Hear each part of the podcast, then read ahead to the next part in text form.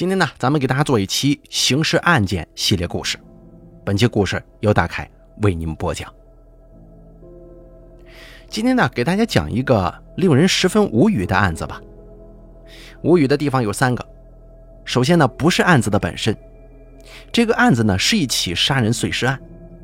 让人无语的是，罪犯在五年的逃跑生涯当中，多次给警方写信，全部都是嘲讽警察无能，抓不住他。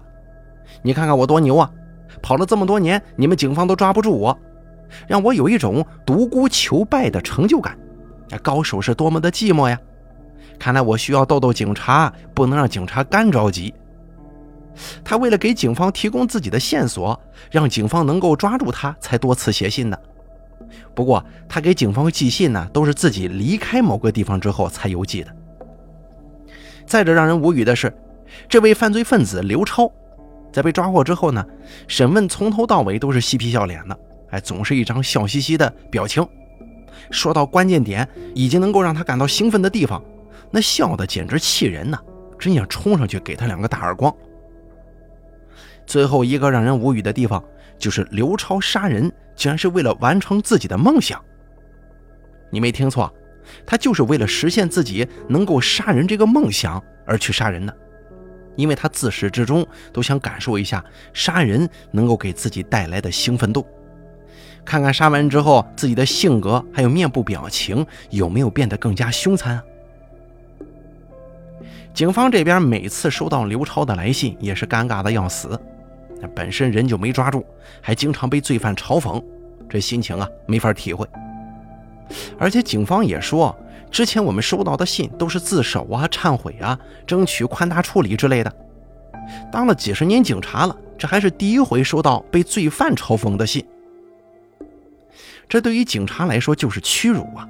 此人根本就没把法律放在眼里，这明显是挑战公安机关的办案能力。那么接下来我就给大家好好讲一讲这个让人无语的犯罪分子刘超。刘超，男性，身高一米七，生于一九七六年六月，浙江省温州市泰顺县小村镇玉溪村人。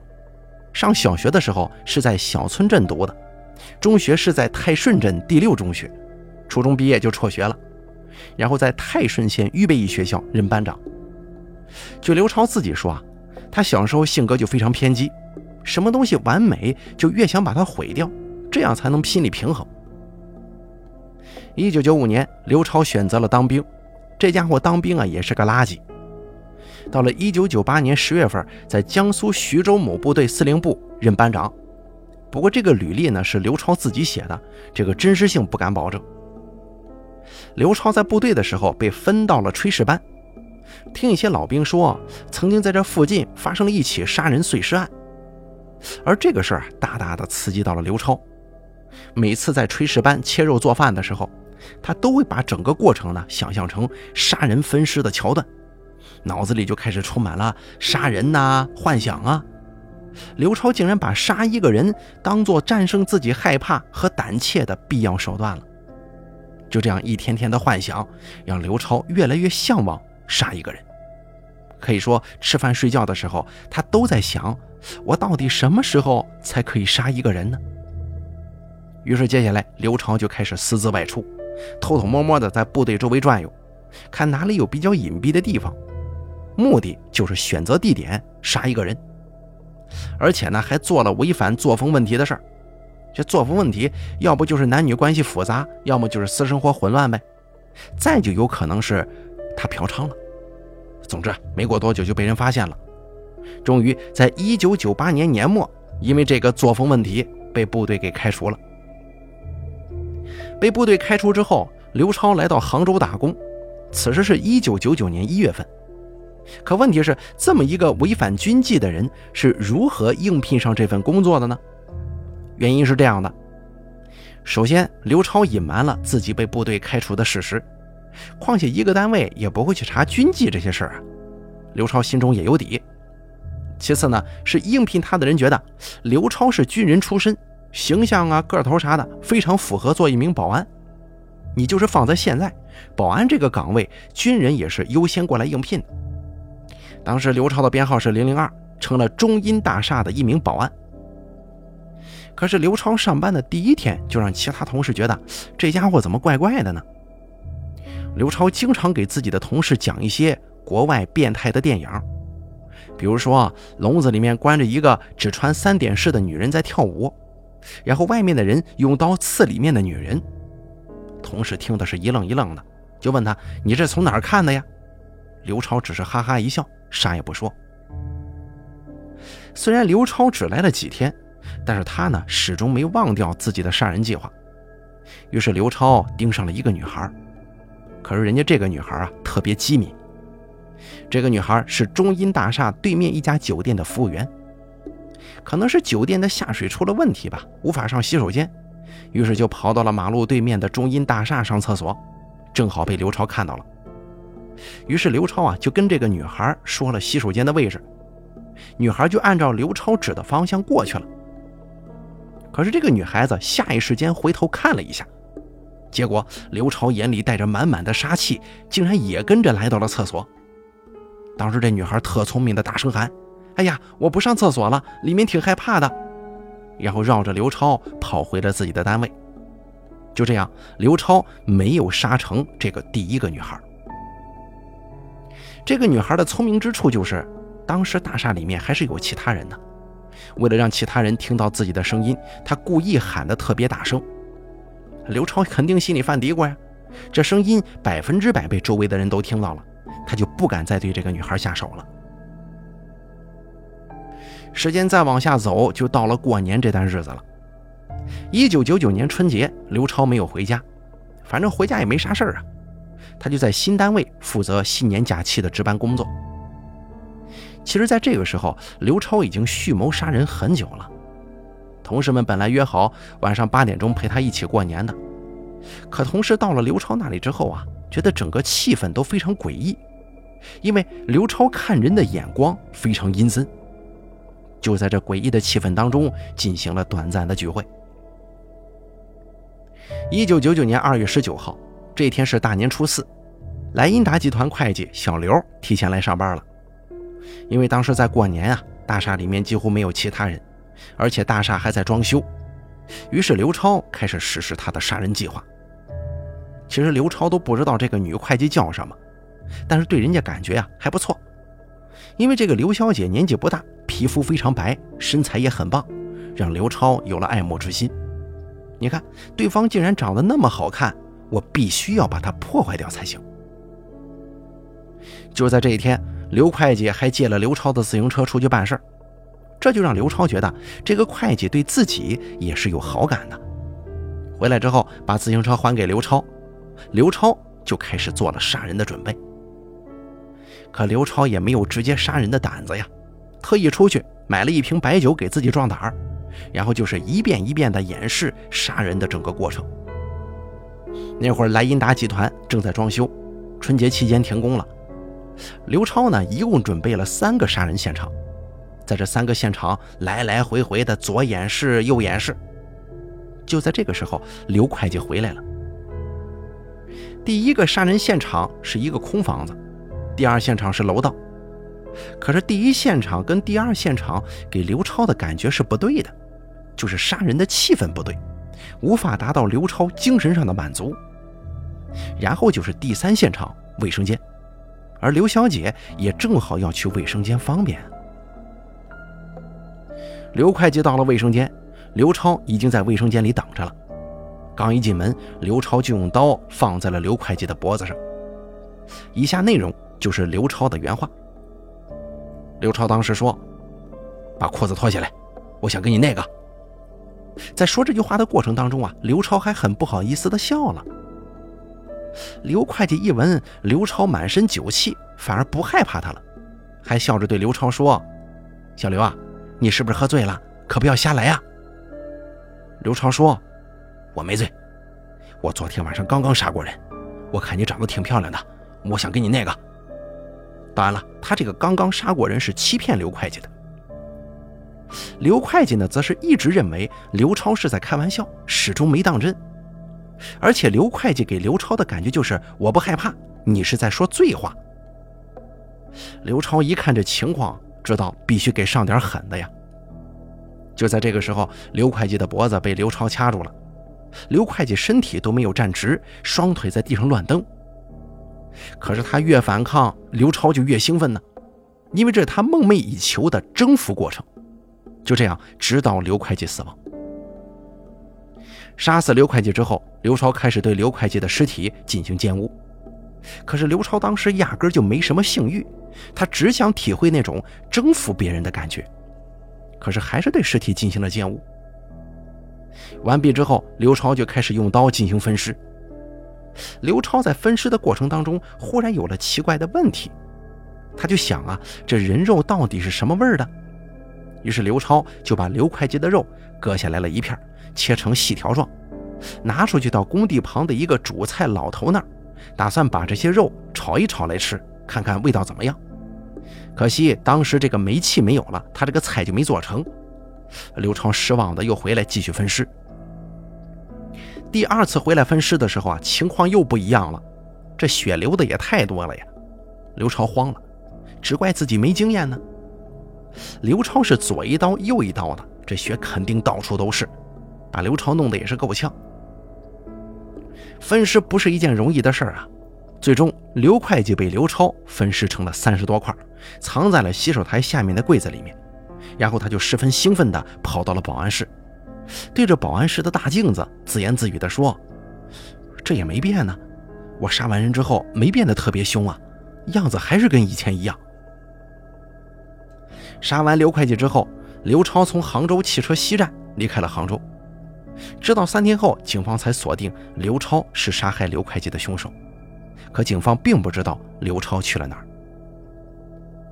警方先从刘小姐身边开始查找。因为刘小姐是在公司死的，所以警方呢就把单位的内部人员作为了排查重点。在排查公司内部人员的时候，有人发现两天前，也就是大年初四案发时间左右，当天值班报案的刘超，此人下落不明。接下来，警方就开始重点查刘超，并且还有个人反映了一个情况，那就是刘超在初四下午着急的向别人借钱，说是有急事儿。紧接着，警方就在卫生间洗手台下面发现了刘会计的尸体。警方在现场也提取了一些指纹，然后去了刘超暂住的地方，也找到了刘超本人的指纹。经过比对之后，确定刘超就是本次杀人碎尸案的凶手。在一九九九年三月下旬，就在这个时候，刘超给西湖分局的民警写来了第一封信，内容如下，完全真实。公安局首长您好，大厦保安碎尸女会计之事，你们是很想破案的对吗？不用你们到处去找凶手了，我自动送上门来了。我就是刘超，昨天晚上我又回到了杭州，今天早上六点到七点半，在公安局门口有一个穿迷彩服的人，那就是我。刘超说的是真的啊，那天刘超真的回来了，他是打算自首的，可一想到自己可能会被枪毙。非常怕死的他，又转身走了。然后刘超又给前女友曾经工作过的单位和自己之前待过的部队都寄过去了信件。有意思的是，刘超给部队的信里面有一段是把杀人和炊事班的工作结合起来进行描述的，并且还比较了一番呢。刘超说，杀人其实一点都不紧张，就像是在炊事班干活一个样。此时的刘超已经抵达了东北。来到东北之后呢，他又有了一个新的想法，那就是搞一把手枪，只不过是在商场里面找到的那种发令枪。用刘超的话就是稍微改装一下就可以用。刘超在部队就非常崇拜个人暴力，枪当然是他的最爱了，甚至刘超啊还想去抢警察的枪，但是东北地区的警察人高马大，刘超看了害怕呀，担心反过来被枪打了那可就麻烦了。所以这个事儿他也就只是想想而已。可刘超呢，前前后后总共改了九把枪。就在他离开东北当地的时候啊，他又给西湖分局寄了一封信。这封信的内容是这样的：我是刘超，我现在抵达了东北，我十分安全了。但是没想到东北铁路治安非常好，我差点落网。我从哈尔滨火车站录像厅出来，站前一大堆人排着队上警车。那情景啊，就像是我梦中被抓的场景，排队上车就像是去鬼门关一样。行了，我走了，以后再回来。这信一发出去，刘超马上就离开了东北，直接辗转到了云南。等警方收到信的时候，还以为刘超仍然在东北呢。这也是刘超扰乱警方思路的小伎俩。刘超为什么要来云南呢？他此次过来只有一个目的，那就是搞枪。可是真枪的价格非常贵呀，不像是说那种发令枪之类的，价格大大超出了刘超的想象范围。关键问题是，他不好搞。到了云南之后啊，刘超来到了省会昆明，结果跟一个发廊小妹因为价格问题发生了口角。刘超二话不说，直接用自制手枪抢劫了这个发廊妹。完事之后，刘超为了迷惑警方，又写了一封信。心里面，刘超说：“我已经参加了黑社会，准备干一番大事儿自己有两把枪，一把是 AK 四十七，另一把是八一式全自动步枪，还有三枚手榴弹，还花了八百块钱买了一百五十发子弹。不过事实证明啊，这都是他吹的。”二零零零年二月份。刘超想到了一件事儿他来到了浙江省衢州市管辖下的江山市，因为这里有一个他不大不小的仇人。曾经，刘超来到江山市的时候啊，住进了江山市的银楼旅馆，期间跟这家旅馆的女服务员吵了一架，不清楚是为了什么，反正就是吵了一架。所以说，他就把这仇给记下了。这次他返回来就是要除掉这个女服务员的。回到江山市后，刘超用假身份证。办理了一张银行卡，他总共有三张假身份证，目的是敲诈的时候用。跟另外一名同伙住在了银楼旅馆的一楼，顺利的把女服务员小杨骗到了房间内。就在跟小杨交流的过程当中，忽然拿出橡皮警棍，照着小杨的头就咣咣咣的砸呀！砸晕之后，又用塑料袋把小杨的头给套上，活活的闷死了小杨。杀死小杨之后，刘超是打算分尸的。他还跟同伙说，分尸之后拿出心脏和肝，咱们炒了之后尝尝味儿。同伙一听吓得不行啊。而刘超对于同伙的评价是，这家伙竟然不敢分尸，真是笑死我了。然后他就拿走了小杨身上的钱，给警方留下一封信之后，直接去了汽车站，离开了江山市。二月二十九号，杭州警方收到了浙江江山市警方转来的刘超的另一封信。在信里面，刘超是这样说的：“我又杀了一个人，如果你们江山市公安局想破案的话，给我这个账号打钱。”而刘超这次作案的原因是听说衢州这边的警察破案率挺高，就想试一试他们能不能破了他这桩案子，然后这才写了这么一封信，给警方提供一点线索的。后来到了武汉，刘超为了实验手枪的威力。直接给路过的行人打黑枪。有一天，刘超改装了一把新枪，为了测试这把枪的威力，就随机寻找目标。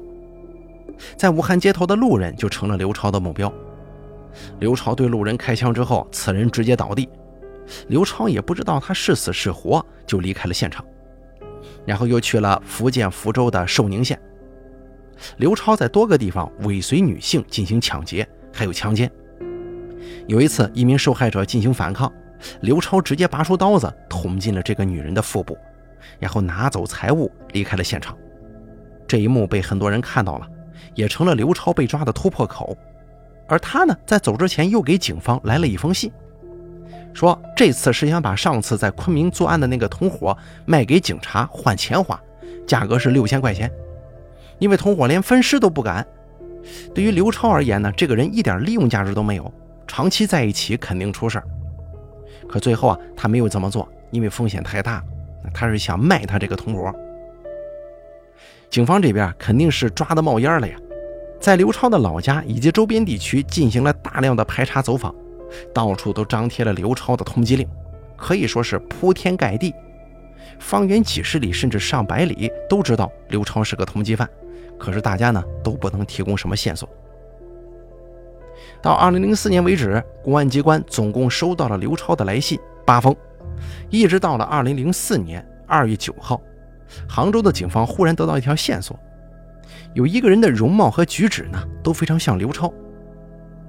这次发现刘超的地方是福建省宁德市寿宁县。为什么刘超会在寿宁？因为寿宁县距离刘超的老家只有六十公里。收到这个线索之后啊，重案组的警察立即集结出发，连夜赶到了福建。第二天凌晨四点钟抵达了寿宁，然后开始暗中调查。到了上午八点钟，警方已经确认了刘超的住所，然后开始守候。可问题是，刘超身上有枪啊，并且当过兵，抓捕他有一定难度。一直到了下午三点钟，刘超还怡然自得地出现在寿宁县城关镇的街头。